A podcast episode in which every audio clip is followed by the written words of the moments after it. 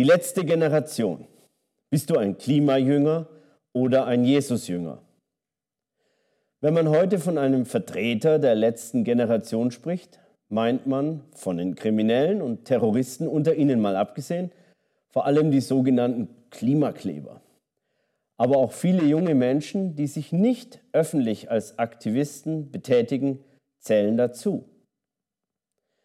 Wenn man mal davon absieht, dass ein Teil dieser Aktivisten das beruflich macht und dafür Gehalt bekommt, dann ahnt man, woher der Wind weht.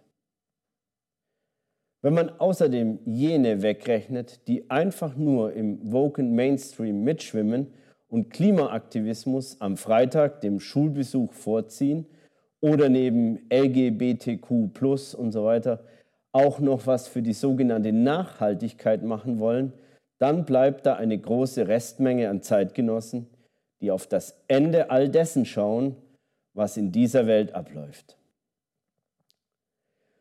Sie schauen auf diese Welt und kommen im Rahmen ihrer Informationen und innerhalb der geltenden Narrative, das sind die Geschichten, die man ihnen als Wahrheit verkauft, zu dem folgerichtigen Schluss, dass das alles hier auf Erden in der Katastrophe enden muss.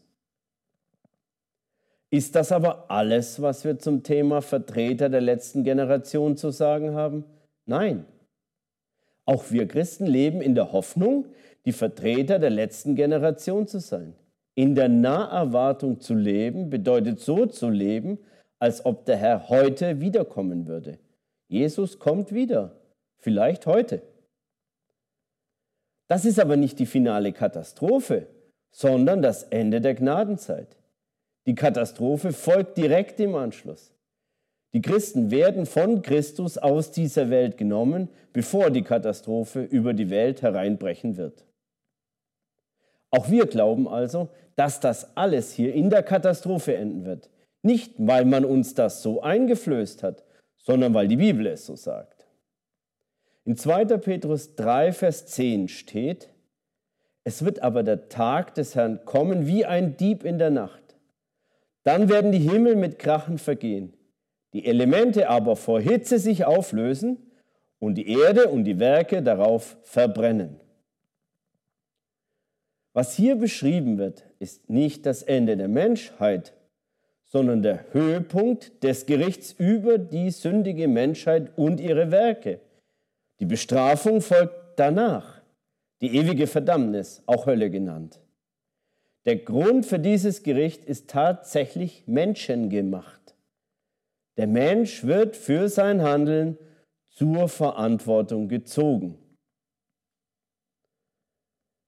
Der erste Gedanke heute soll lauten, den Blick auf die Folgen richten. Was die Vertreter der letzten Generation aus beiden Fraktionen, also die Klimajünger und die Jesusjünger eint, ist ihr Blick auf die Folgen aus dem Handeln der Menschen. Wogegen der größte Teil der Menschheit sich nicht damit beschäftigt, sie leben einfach ihr Leben für viele Menschen ist der Kampf um das tägliche Überleben so dominant, dass sie keine Zeit und Energie für etwas anderes mehr haben. Bei den anderen ist es Abstumpfung, meist Abstumpfung durch Wohlstand. Der Herr drückt es einmal so aus. Ich lese aus Lukas 17 ab Vers 26. Und wie es in den Tagen Noahs zuging, so wird es auch sein in den Tagen des Menschensohnes. Sie aßen, sie tranken, sie heirateten und ließen sich heiraten, bis zu dem Tag, als Noah in die Arche ging und die Sintflut kam und vernichtete alles. Die Menschen haben ihr Alltagsleben gelebt. Sie haben geglaubt, was man ihnen vorgekaut hat.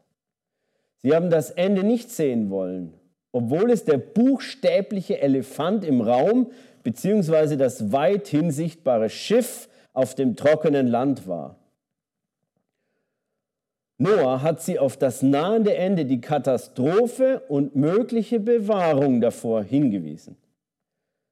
Sie haben Noah einfach ausgeblendet. Heute würde man ihn vielleicht mit Propagandabegriffen wie Schwurbler oder Verschwörungsideologe verunglimpfen.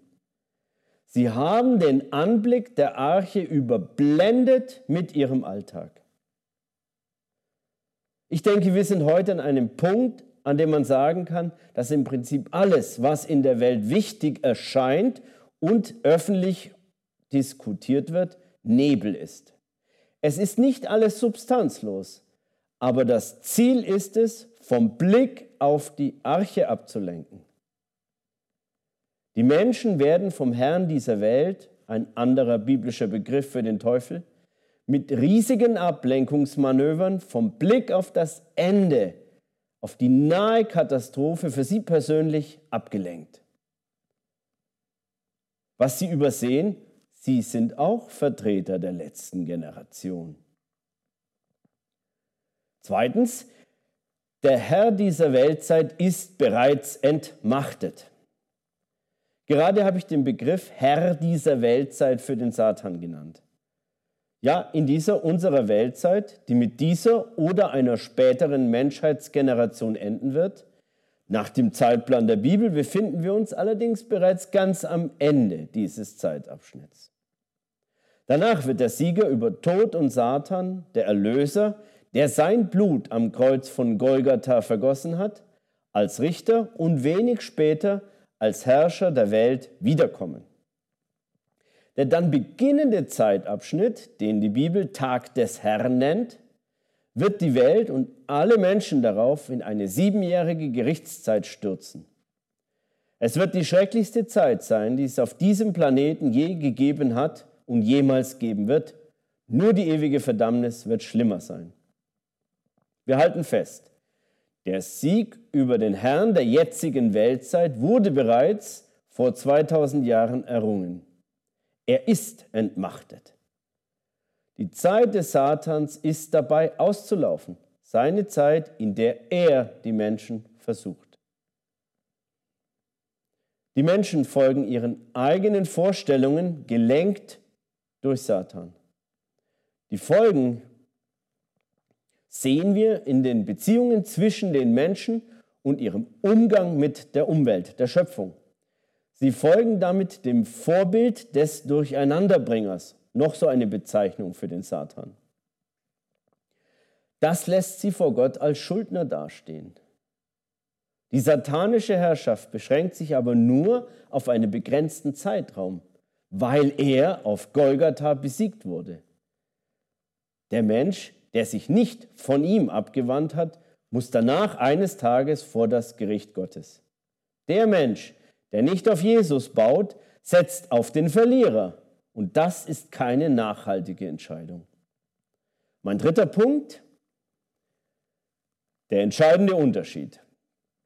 Wir haben eine Gemeinsamkeit zwischen den Vertretern der letzten Generation erkannt. Zum Schluss aber jetzt der entscheidende Unterschied. Die Klimajünger sind von Angst, ja sogar Panik und Hoffnungslosigkeit gejagte. Sie sehen auf das unvermeidbare Eintreffen der Katastrophe und versuchen sich mit Symbolhandlungen, die zu oft auch noch großen Schaden verursachen, vor den herannahenden Zug zu werfen, um ihn noch zu stoppen. Ein hoffnungsloses Unterfangen.